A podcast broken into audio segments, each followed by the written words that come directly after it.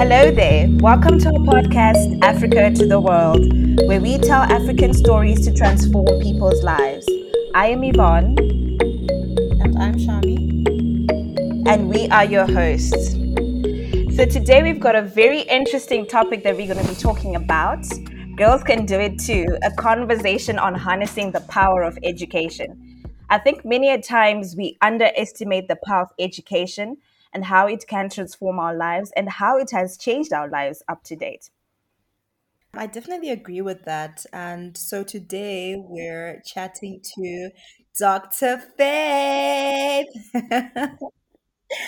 and how this idea um, for this conversation actually came about is I was just sitting and we were having a, a chat with Faith, and we started talking about education and the impact that had on her life. And her journey in general. And I thought this would make for a brilliant episode, especially where girls are concerned and the things that we think we can do or think we can't do. So yeah, essentially it's it's us sitting here today to talk about her journey and to talk about the power of education, particularly in a young girl's life. So, Dr. Faith, thank you so much for making the time and welcome to our podcast. Welcome, Dr. Faith. Thank you. Thank you very much, uh, Shamiso and Yvonne, for inviting me. I'm really, really honored. Thank you very much. Okay, so a couple of weeks ago, we traveled all the way to Little Grahamstown, aka Makhanda, in the Eastern Cape. Dr. Faith was graduating. So, can you just tell us about your PhD journey?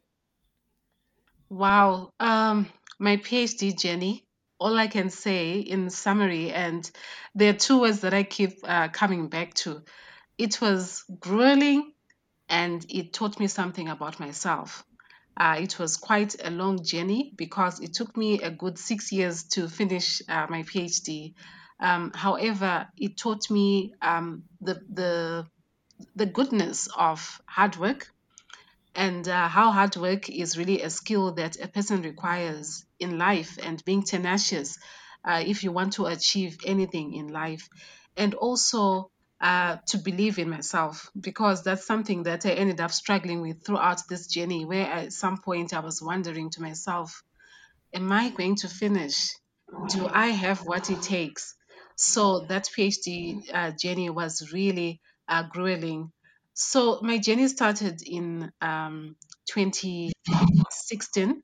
Uh, that's when I actually started working on my proposal. Uh, I always had this desire to pursue my education because I really believed that I could do better.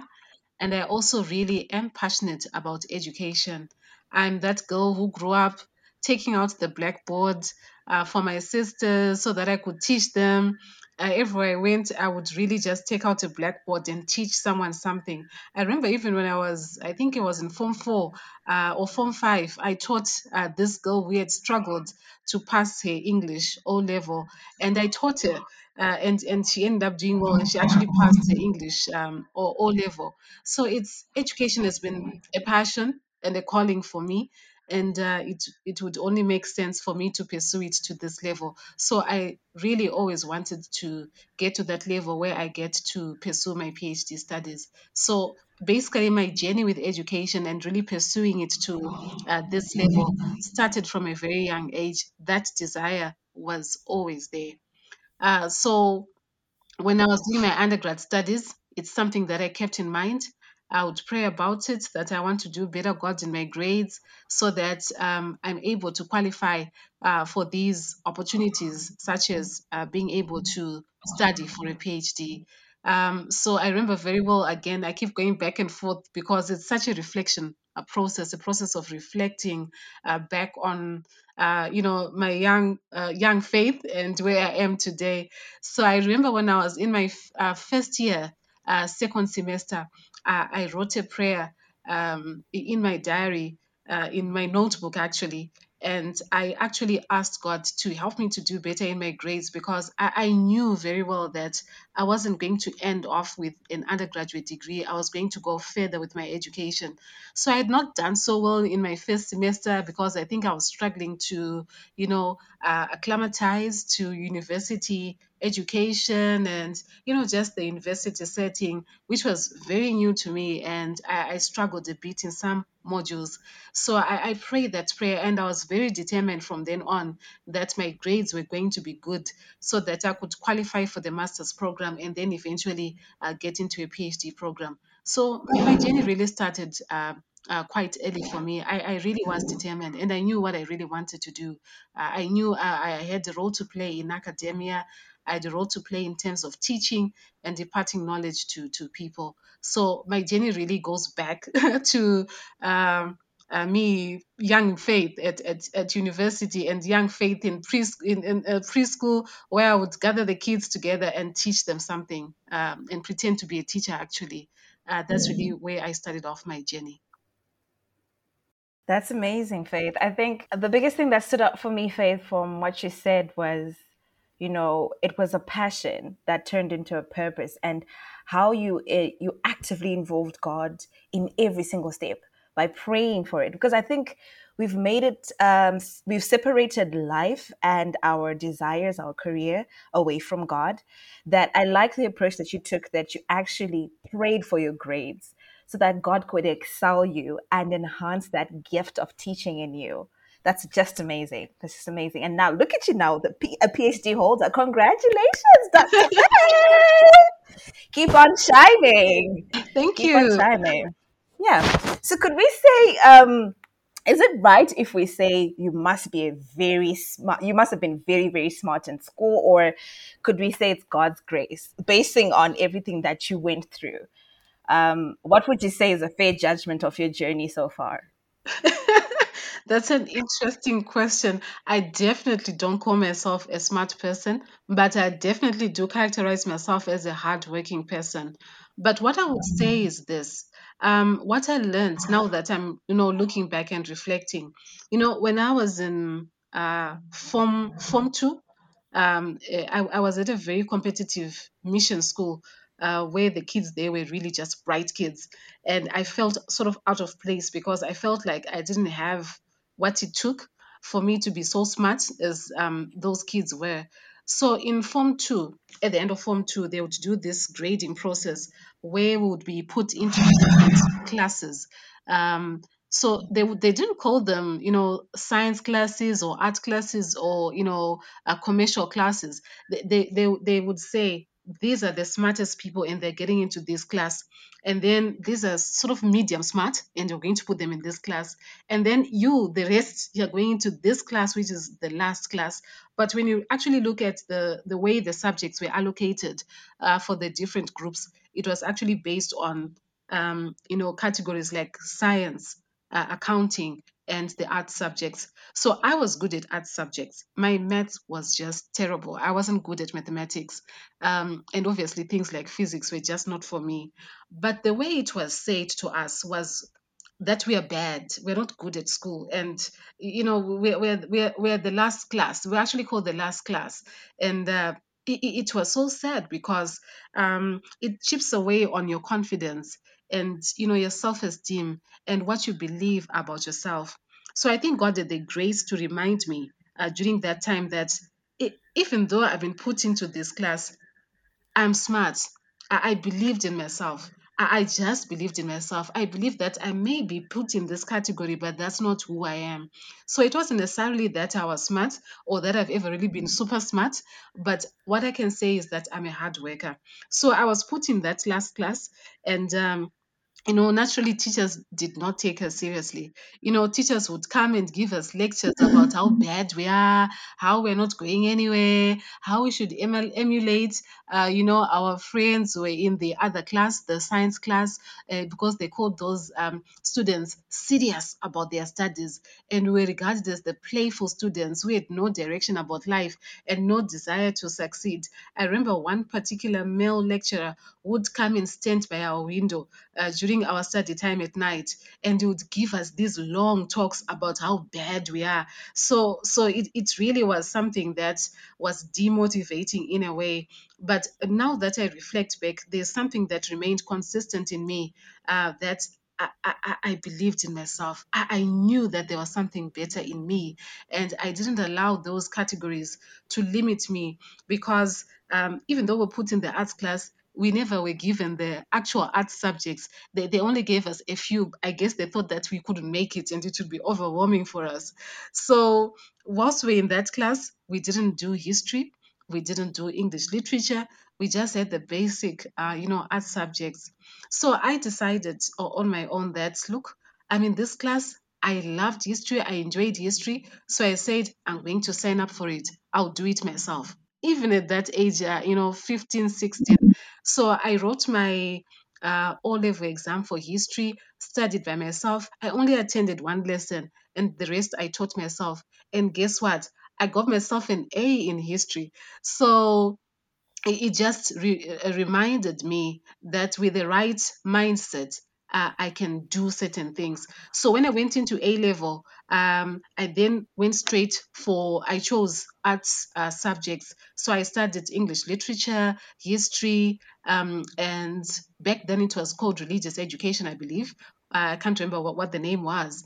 And, and those are the subjects that I pursued because I knew I was at least a, a bit better, you know, in those uh, art subjects, and uh, I did well. So, what what I would encourage uh, any young girl is, look, when you've been put into a category by your teacher, by your parents, by your peers, uh, you really need to think very hard about who you are, and you shouldn't allow people to put you into certain categories, even teachers, because they don't know what God has put in you uh, they don't know the passions, the, the purpose that God has put in your life.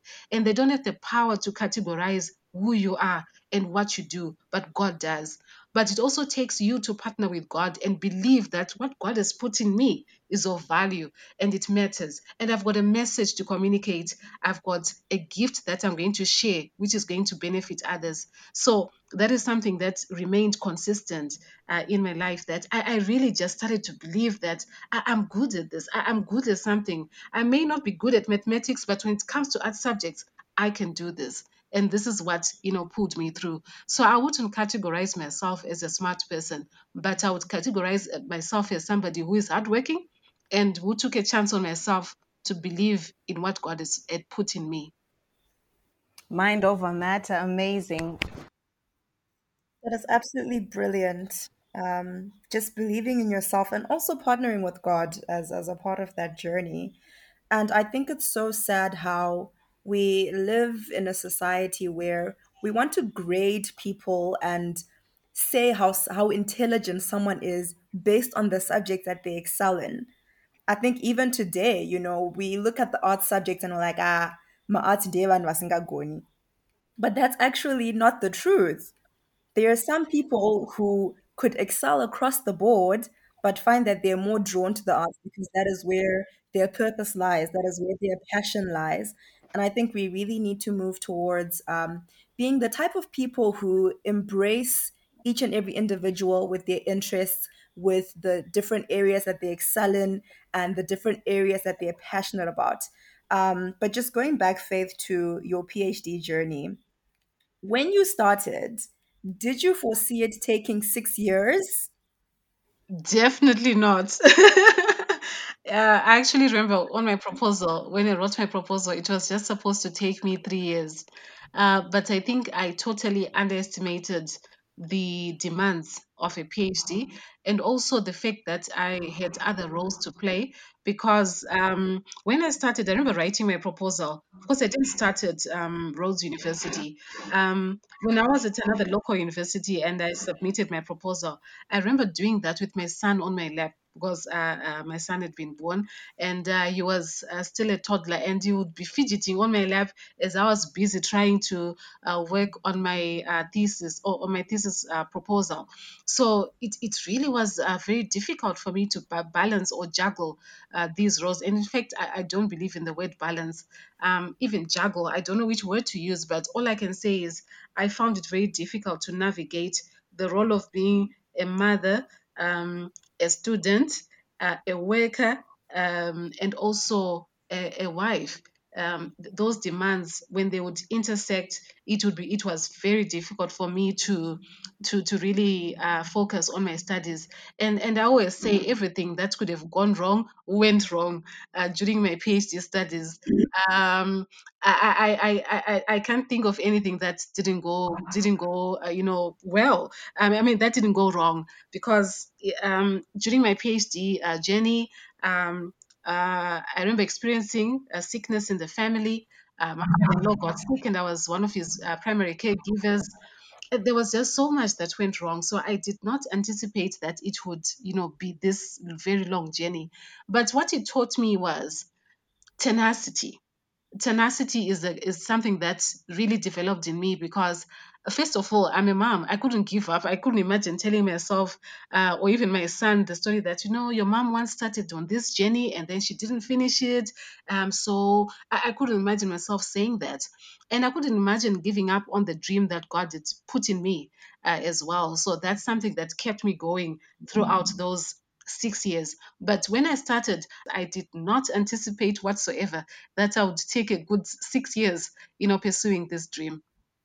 Okay, you've already mentioned um, finding yourself potentially in the position where you now have to explain, Kuti, oh, I started this and I gave up.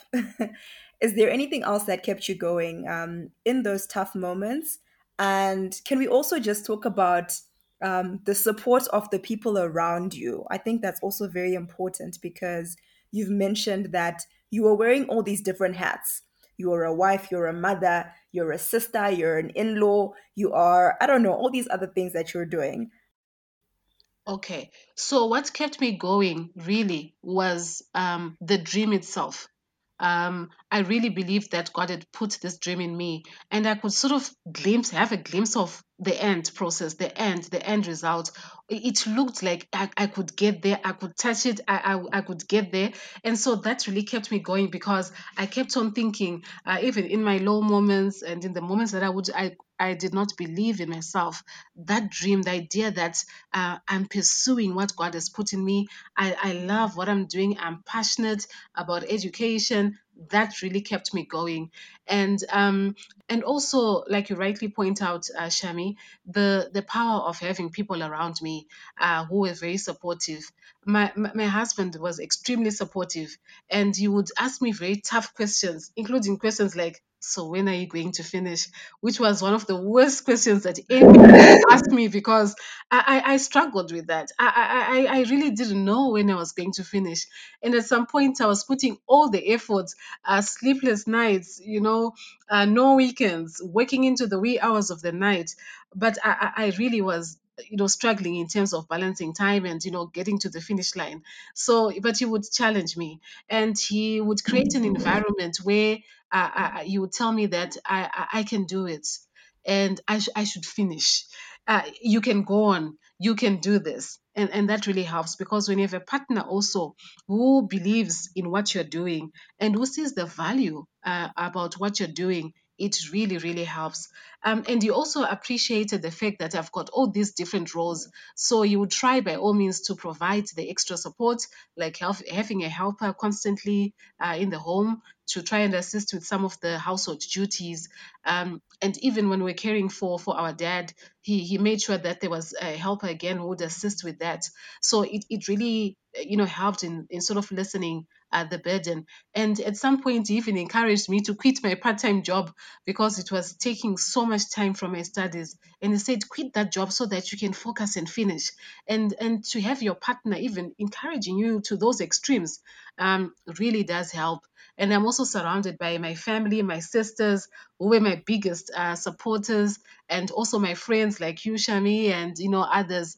Um, you really kept me going, and um, I started to believe that I could do it. Uh, if others did it, so what's what's so exceptional about me? I, I can, and and I'll get there. So that's really really motivated me.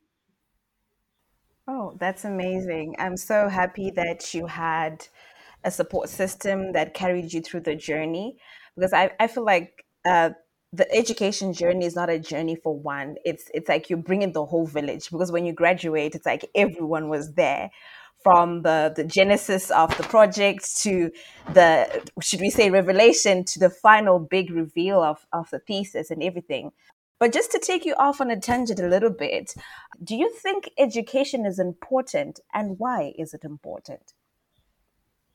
Well, I think education is very important, especially for a woman and especially for a girl.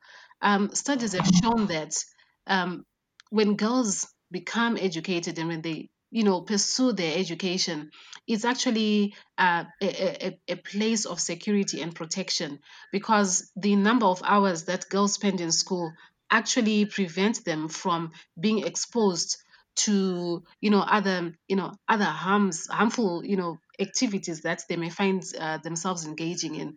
So, education is really a, a, safety net, if I may put it that way, for a girl. And I, am going to talk about girls because I, am passionate about girls' education and, you know, women uh, in general. So, education really has that effect. I, I know that the number of hours and time that I spent as a young person pursuing my studies, you know, focusing on education really helped me to learn more about myself, to mature so that by the time that I finished my studies and I was now thinking about a career, uh, you know, relationships, marriage, I, I really had matured. Had I not had that safety hub of, you know, being occupied and being busy with school and, you know, in my mind being enlightened and being exposed to something better, uh, it would have really, it would have really been a different outcome uh, for, for me. So I really believe that education is very important. And also, I think education is uh, for, for, for girls really helps in terms of enlightenment. You know, we, we underestimate the power of knowledge and how knowledge can help you to make decisions in life. Uh, education gives women and girls a choice to say that, you know, I can opt out of a certain relationship because one, education gives me knowledge. I, I can learn what to do in certain situations. And secondly, I, I can also, if I do well and if I'm able to, you know, get better opportunities, I can take care of myself. I can be financially independent. So education for me uh, really does that. And for I also think that education uh, for girls and women is something that you can do for yourself. You know how uh, us as women we are forever giving out, giving, giving, giving so much of ourselves, so much of our time, so much of our energy to others. But education is that one investment that you make in yourself. And I think this is one of the most powerful things that you can ever do for yourself to empower yourself with education, with knowledge, with skills that you can then use uh, to improve and to, you know, to just do well for yourself. So this is why I really think education is very important uh, for any girl uh, or any woman out there. Powerful, powerful points right there. But do you think us as an African people, or should we say the African continent, have they done justice enough for the girl child's education according to your understanding? Have we done enough to empower the girl child? Have we done enough to create opportunities for her I think we have come a long way, definitely, in terms of girls' education. But I think we can definitely do more uh, for girls' education. For me, my biggest concern right now is the financing of girls' education. You know, we have the donor commu- uh, community uh, putting in a lot of resources uh, for girls to get educated. Um, but I also think that the problem is not always with the school fees the problem sometimes is the financial situation at home, uh, which may really hamper any efforts that are being done at school. So you find that a girl, if she's living uh, in a very impoverished home, um, where you know poverty has got various effects on people. If you are poor and and you know you're mm-hmm. surrounded by poverty, there are certain things that you can't do for your child. Even to encourage your child to do their homework to check their homework to you know go to the school and attend all those consultation days have that interaction with the teacher it may not happen. So i think we should go outside the the school setting and also see what can we do to create an enabling environment for the girl child. Right from the family setup uh, to the community itself. Uh, because as the community, we must be accountable to our young girls and we must be able to encourage them, to give them direction, to steer them in the right direction, to protect them, uh, even when they are struggling uh, with their studies or when they're becoming distracted because the community uh, you know sees all these things uh, they see our young girls you know becoming distracted having these unhealthy relationships with boys. And and and these days these days we now have even you know young girls engaging in drug um, you know activity you know um, abusing drugs and you know alcohol. We are seeing that. So the community has got a role to play in that as the as the famous saying goes it takes a village to raise a child. So it also takes a village to raise a girl child. And i think yes, the school fees sometimes is being pro, uh, provided. We are seeing an improvement in, in terms of financing, and studies are also showing that you know there, there are more girls in primary school uh, who complete primary education um, than boys. So that's a good sign. But we can do better in terms of really creating that enabling environment for the girl child. So for me, I think it goes beyond the the, the paying for the school fees. It's also about the uh, environment which this girl uh, finds herself in. And I definitely agree with you, Faith, that we're missing something important. It's not just about providing the school fees and that's it. And I say that as someone who is also very passionate about um, girls' education, about girls' empowerment. And that's one thing that I continue to see. We have all these great um, fundraising initiatives. We come up with the money, we put these girls in school, but somewhere along the line, something goes wrong. And you find that in some cases, someone's ended up pregnant, someone's run away to a boyfriend, someone's just gone off on a whole different tangent. And you wonder, Kuti, where did we go wrong? Did we miss something? So I think we definitely need to um, work on strengthening those relationships, like you're talking about, with the community, with the family, finding out um, what is going on at home, how can we better support this individual within their specific environment. And I think another thing is mindset. Mindset is everything. And as you've rightfully said, in some environments, it, it really impacts your mindset where you fail maybe to see the bigger picture or you fail to continue working towards the bigger picture because of the things that you're constantly being fed in your immediate environment. So I think for anyone who's thinking to do work around um, funding girls' education, that's definitely something to, to, think about. I'm not sure how exactly to implement it, where we're partnering with all these different parties because it becomes a bit complex. But I think it's important that we do that. Um, and so I wanted to ask you because you're you're an educator and you've been in the in the education space. Would you say that educators really can um, have an impact on the lives of young people, especially girls? Because maybe that's also a good starting point. Oh, yes, definitely, Shami. So I really believe that educators have got an important role to play um, in a girl's life, in women's lives. You know, w- with this PhD graduation, if I tell you the number of messages that I received from women uh, all over, one message that kept on coming was, I'm inspired. I, I think I can do this.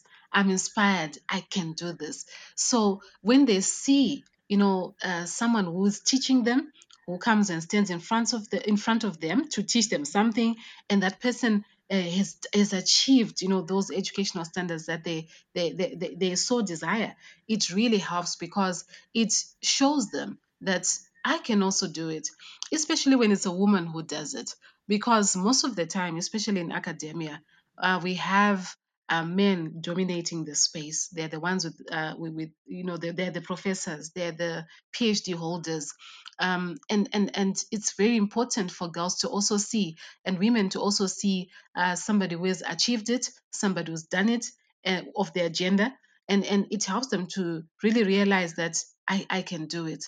But I think this is not a job for educators alone. There's definitely need to also partner with others, and I keep going back to the family because the family is very important. It's the first agent of socialization in a person's life. So you find that what happens in the family setup tends to also affect the girl child literally everywhere she goes.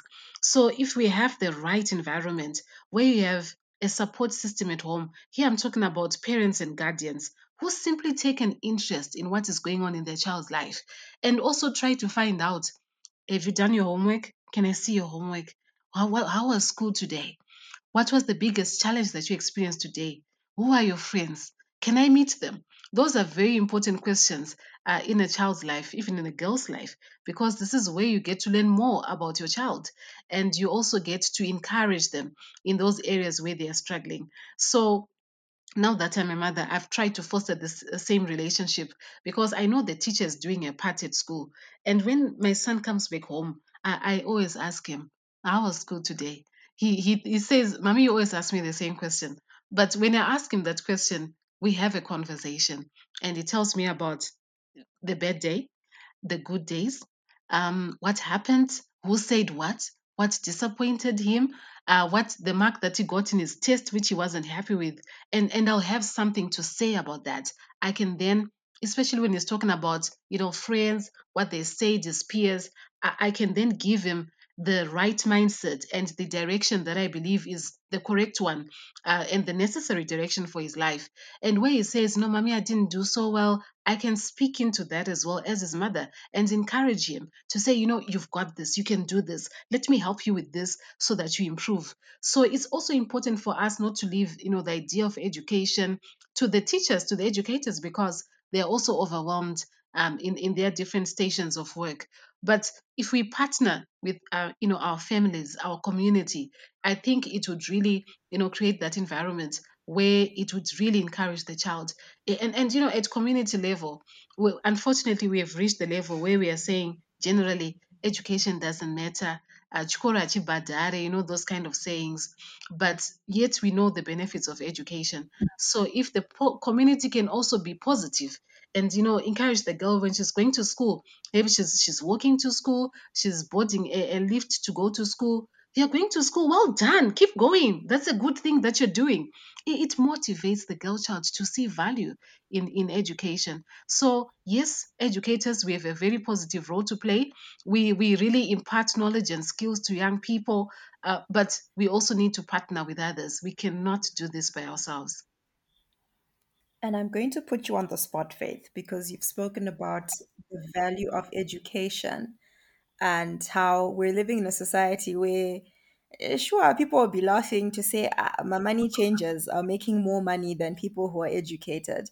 So, besides the monetary value, what can you say are the other values of, of education? That's a very interesting question. So, apart from monetary value, what I can say about myself is how education has really uh, helped me to see that there's life beyond my circumstances and where I am. You know, education um, has the power to give you a choice where you can say, My environment may not be what I want it to be, it's not comfortable, but I have a choice. I can migrate I can make a choice of even changing my job and choosing another occupation which could be better for me. So, for me, I really think that apart from the monetary value, the power of choice is very important, where you can decide your destiny to say that. "I- I'm in this circumstance, I'm in this situation, but I can change it because I have the prerequisites to do so. I can pursue so many things, so many opportunities because of where I stand with regards to my educational qualifications. So, apart from the monetary value, really, the idea of having other choices and other things to pursue because of this thing called education is very, very important in, in my view. And I think it also gives me confidence. Uh, to to pursue those things because I I I I can come up and say, look, I've got the qualifications. I, I can do this. I can pl- apply for this opportunity and really go ahead and and do just that. So I I think those are necessary skills. You must be confident. You must have the confidence to pursue many opportunities. And I think education does that. It gives us the power of choice. Uh, it helps us to have exposure um, to go after different areas of opportunities um, and, and really pursue them. In the absence of education, there are certain things that you just can't do. You can't even begin about talking about uh, certain careers uh, because they require education. You can't even talk about exposure because education does expose us, you know, to other lives that are beyond what we see every day. When you go to university in another country, uh, even when you go to university in your own country, the people you interact with, the knowledge that you're exposed to, it just gives you that mindset, which is different, where you can begin to even imagine things outside the environment which you grew up in. And, and I think this is very important, um, an important, uh, you know, aspect of education, which you really would struggle to get from anywhere else. Yeah. I'm really going to like latch onto the word confidence. I just remember I was having a conversation with one of the girls that I've been mentoring in Mabvuku. And she's been in and out of school. And so we got to a point where we sat down and we had this conversation to say, okay, so what's next? What are we going to be doing for you in the next season? Do you want to go and um, take up vocational training? or do you want to go back to school? And I don't think I'll ever forget her response to that. So she wants to go and do something um, around hotel and catering. So she wants to go into vocational training. But she says to me, you know what, Sisi Shami, I think it would be great if I can go back and at least get some subjects at O level. Because right now, even when I'm interacting with my peers, when I'm talking with people who are around the same age as me, I don't have confidence in myself. I can't speak up for myself. I feel like Ndagasara. And that's a direct quote. And it was so, I don't know if I should use the word heartbreaking, to hear someone who is 17 saying to herself, I feel like Ndagasara because Chikoro but at the same time it's really encouraging for for someone to be able to to stand up and admit that and say i need to do something better. I need to push myself. Yes i've been in and out of school and i'm 17 and i'm going back to um, form 3 but i am going to do it because i want to be on the same level or better than my peers so for me, yeah, that was that statement was just everything. I think Shamiso, I just want to applaud this young girl. I feel like it's never too late for someone to go back to school. I applaud I applaud her for coming back to her thoughts and thinking that it is important for me to be educated. Not that it's the only thing that she needs in life, but I think it's the confidence booster that she needs to be able to stand up in society to say at least in five O levels. basa or I can do vocational training.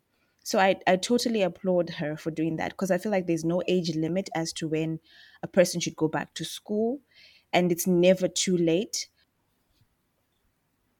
Yes, um, I'm I'm in total agreement with you. Um, I really think that you know it takes a lot of courage for one to make that decision to say I'm going back. Um, we don't see it, but look what to be going through. Um, you know, this young girl's mind. Um, you know, what will my friends say? Will they laugh at me? Won't they think that I'm too old? Uh, won't they think that I'm so behind? It takes a lot of courage to go back, and I really, really think it's important you know, for any girl out there, if you're thinking about, you know, going back to school, really uh, don't don't focus on what people will say. Uh, you know about your journey and about you. I think it's very important to just focus on yourself and you know really focus on what you need to do um, and, and and keep going. I think that's very important. It takes a lot of courage. And and um, you know, it's like when you're out of something for some time, when you come back, a lot would have changed. So that particular person will be going through a lot, and they need a lot of encouragement um, and and a lot of resources to keep them going. That's so true, especially in, in our case, where now you come back, there's Makala, the curriculum has changed, and it's just oh a whole a whole big mess. So definitely in cases like that, I think support from your community and your family becomes even more important compared to in a regular um, case. Faith, what would you say is the thing that saddens you the most when we're looking at girls' education? I think the thing that saddens me the most is young girls becoming distracted and also giving up on themselves. Uh, I see a lot of young girls because I interact with uh, you know girls and women in education, um, and, and I see just young girls getting distracted, you know, about the things that are important. Um, I'm seeing a lot of young girls, um, you know, just losing the plot you know the, the, the pregnancies the these relationships where they become so consumed with the relationship that they forget about themselves and only you know realize that i do matter when it's already a bit too late um, and, and, and they, they've invested too much or they, they now have children um, that need to be taken care of. So you sort of become the back burner and not a priority at all.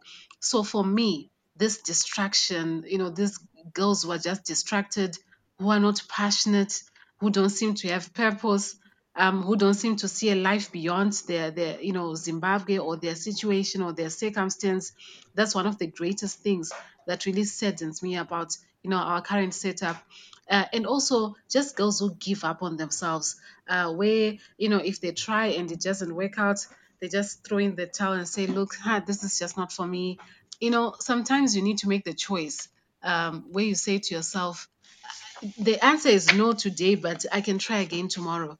I remember very well um, after I finished my undergrad studies, and uh, I applied for um, a PhD stu- uh, for for a master's program actually, uh, my uh, postgraduate program. So at at, at, um, my local university, it was extremely competitive to get into that master's program.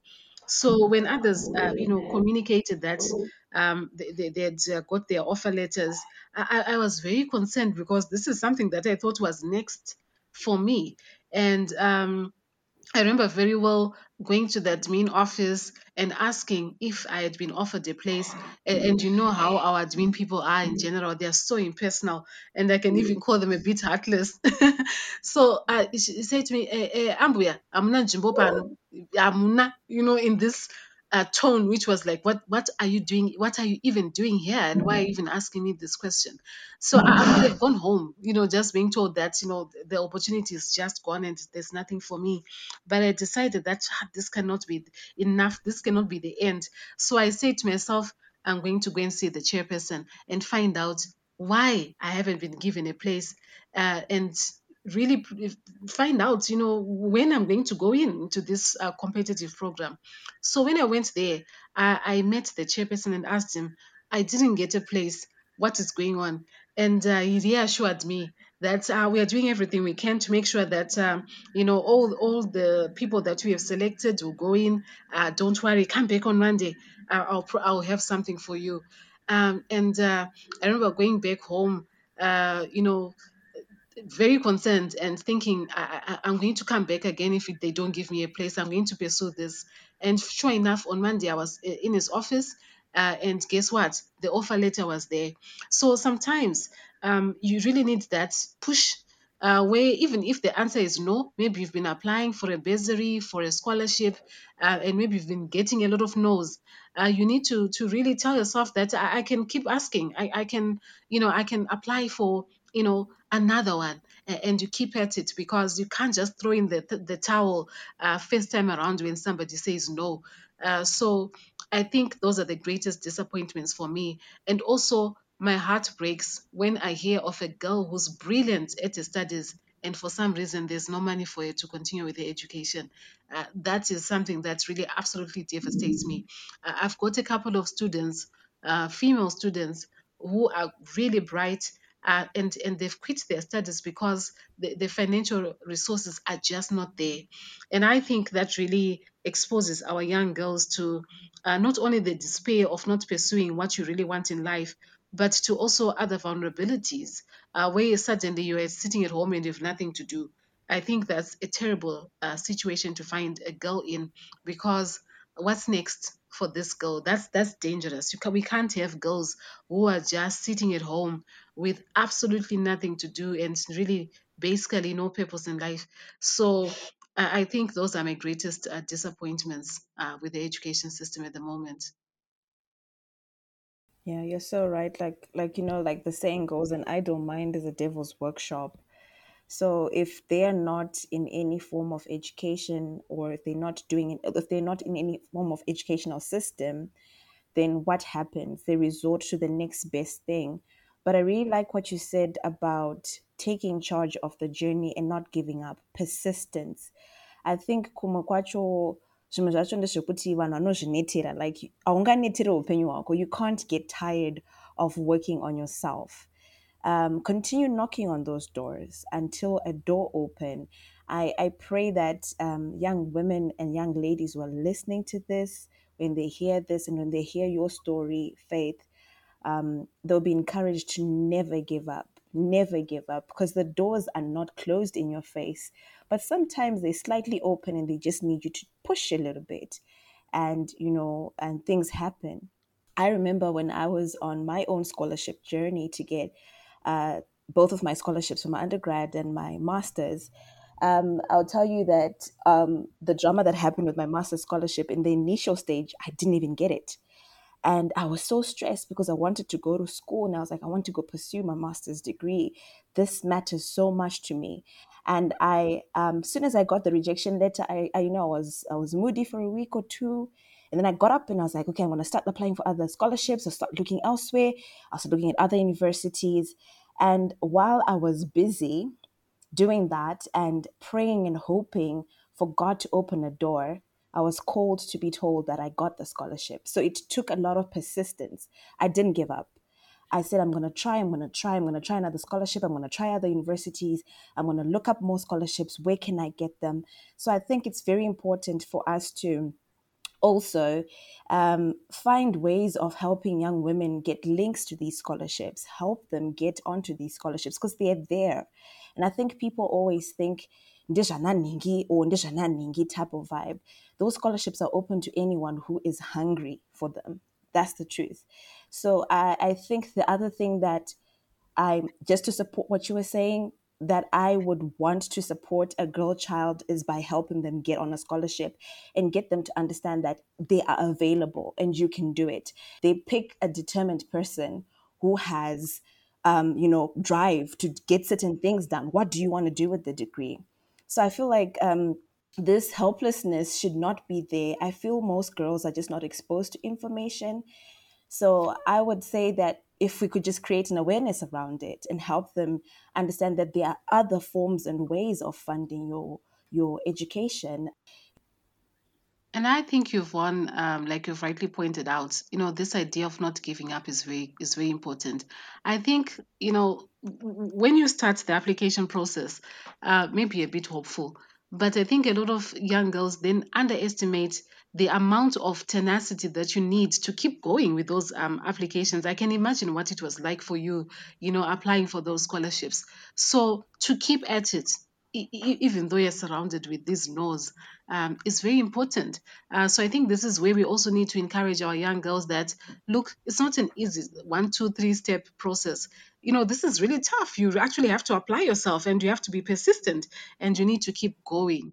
And I'd forgotten to mention another, um, uh, you know, aspect that really disappoints disappoints me about, um, you know, our educational uh, systems at the moment is how our educational systems are slowly, you know, uh, becoming unsafe spaces for young girls uh, and young women uh, because of the exposure to sexual harassment, especially in tertiary institutions. That really upsets me. Um, and um, for me, uh, I know we deal a lot with the perpetrators, but what upsets me the most is how our young girls are disempowered. They, they don't seem to have the power to report, the power to speak up for themselves, and they even seem to collude and to entertain, you know, this behavior. And and they, they just feel like they need to just, you know, comply so that they can go through it and, you know, just finish their studies. And and and, and they even encourage each other to do that. Um, and, and I'm very disappointed with that because I really feel like um, you, know, um, back in my time, you couldn't you couldn't have done that to me, and uh, and I would have kept quiet about it. uh, this is something that I would have definitely reported. So I'm just wondering what what is making our girls to be so disempowered that they feel like they need to partner with the perpetrator um, and and and you know be exploited in the process. Not that I'm victim blaming, but I'm saying there are situations where you actually encourage someone to make a report and the system is there and you are ready to support and then you hear the reasons for for uh, failing to report and someone is talking about but you know all the girls in my class are doing it. I don't want to stand out. Um, i just want to finish and go. So how much of yourself are you going to give away in order to please your peers and not stand up for yourself and say no this is unacceptable. This I will not take. So I, really feel like our education system really needs to do a lot more to protect our young girls and make education a safe environment for young girls. Faith, you just touched on a very important topic, eh? And it's not, it, I feel like this sexual harassment is cutting across too many areas. It's not only in education, it's in sport, it's in, it's in the workplace, it's everywhere. Like, um, I always feel like the girl child is always at the backhand of something and they become so vulnerable to a unjust system and they become vulnerable to someone's i would want to call them pervertical tendencies and they get lost in the web you know you know you have lecturers threatening um, young women that if you don't sleep with me you won't pass you know things like that happening or inappropriate behavior by someone who's supposed to be a person of authority who's supposed to be a person that's supposed to protect the girl child inappropriate handling of things you know touching them in the wrong places. All of these things happening right before our eyes you know it's it's so disheartening i must say Like, thank goodness we have people like Faith. I know you're really passionate about um, issues to do with sexual harassment as well in those different spaces. So thank you for championing these things for the girl child. And we look forward to seeing some some changes um, based on the work that you're going to be doing. Um, but as we reach the end of our show, I just want to find out, Faith, what's next? What's next on the list? That that's a that's a very interesting question. Um, you know, uh, I'm at a point where uh, I, I I'm I'm having conversations with God where I'm saying, God, reveal what is next for me because, uh, um, you know, th- this is a purpose uh, journey. Uh, and I believe that God has got the next step for me, as the Word of God says that our steps are ordered by God. So I, I found myself, you know, really surrendering to the will of God for my life and uh, really believing and being excited and, you know, living in anticipation about what God is next for me. So whilst I'm waiting for the next, uh, I'm going to put, you know, my all into uh, teaching young girls, young women, uh, and all the young people that I interact with, uh, you know, the art of teaching. Uh, the art of you know imparting knowledge and not only imparting knowledge but also being a mentor to young people.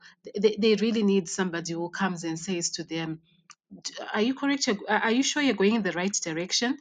Are you sure this is good for you? And also you know what? You've got this. You can do it. I think i'm that person to tell them. So what's next? Um, i'm really uh, hoping that i can put my skills to, to, to good use. I, I would love to be in an environment where um, the skills that i have are really appreciated and um, I can be exposed to new things that are being done, you know, in other universities or in different spaces where I can also make a contribution uh, towards the betterment of life. I absolutely love research.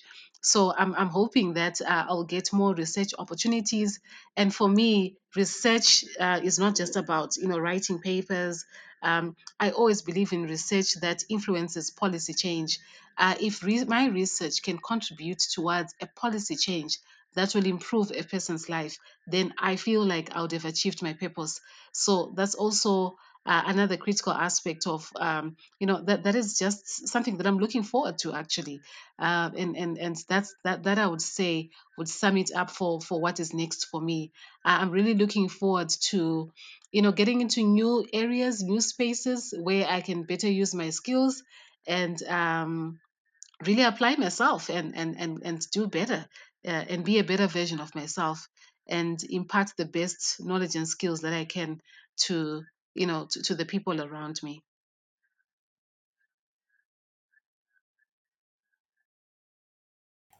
So, Faith, what's your message for, um, you know, fellow educators and anybody else who might be interested, you know, in partnering with you um, when it comes to the issues pertaining to the girl child?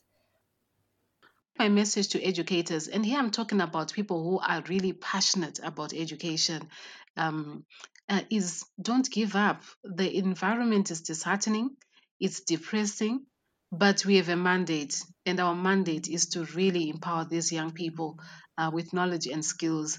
The system itself, because of the limited resources, uh, can be very depressing.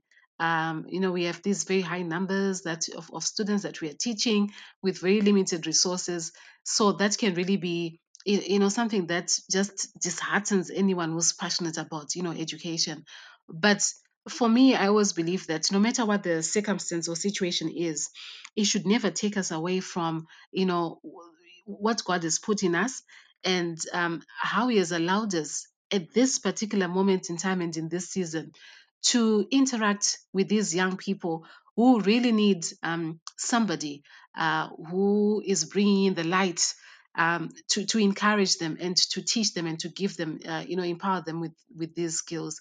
So for educators, I would say, uh, don't give up and continue to, you know, hold yourself in integrity, being positive, because I think it's absolutely important to be positive and also to be mindful of the things that we say, uh, you know, to our young people. As the Bible says that there is power of life and death, you know, in the tongue. So what we speak, uh, you know, to this generation is important. You know, sometimes I actually think that we we've gone to the extent as educators of almost writing them off.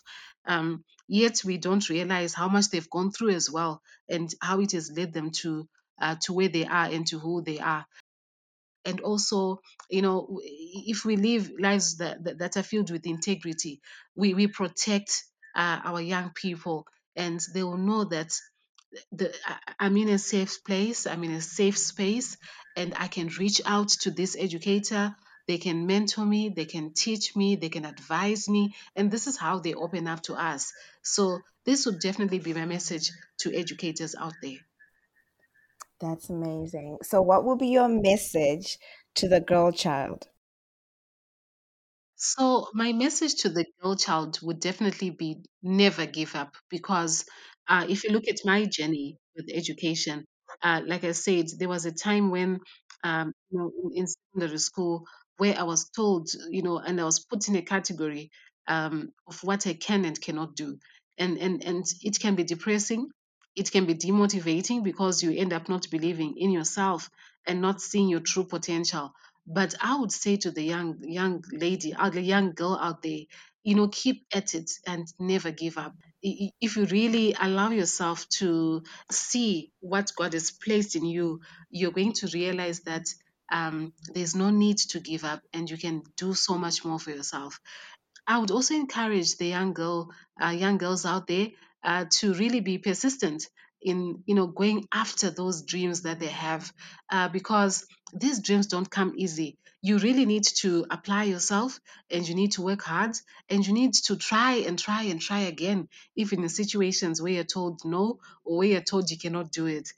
Never give up believe in yourself know that god has got a plan for your life and it's a good plan and no matter what your circumstances are you have something to contribute you've got purpose there's a reason why god created you and be mindful of the conversations that you have with yourself because you spend more time with yourself.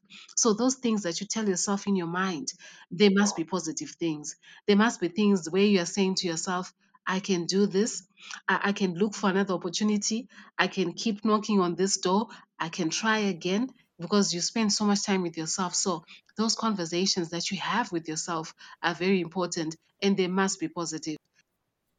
Powerful, powerful. I love the bit that you talked about. Be mindful of the story that you tell yourself because it's very important. Our self talk is our biggest downfall, to be fair. If you tell yourself you can't make it, you'll never make it in life.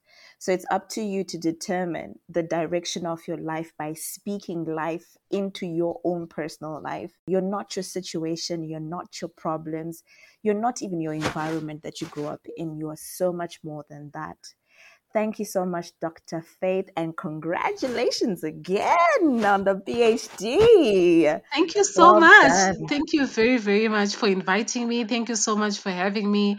Um, and uh, I'm, I really hope that you know young girls out there will be absolutely inspired by my story, and they'll realize that it's not about what people say about you. It's really about what you believe in, and it's also what God says about you. Absolutely. It's all about what God says. God's word over your life supersedes every other thing that's happening around you.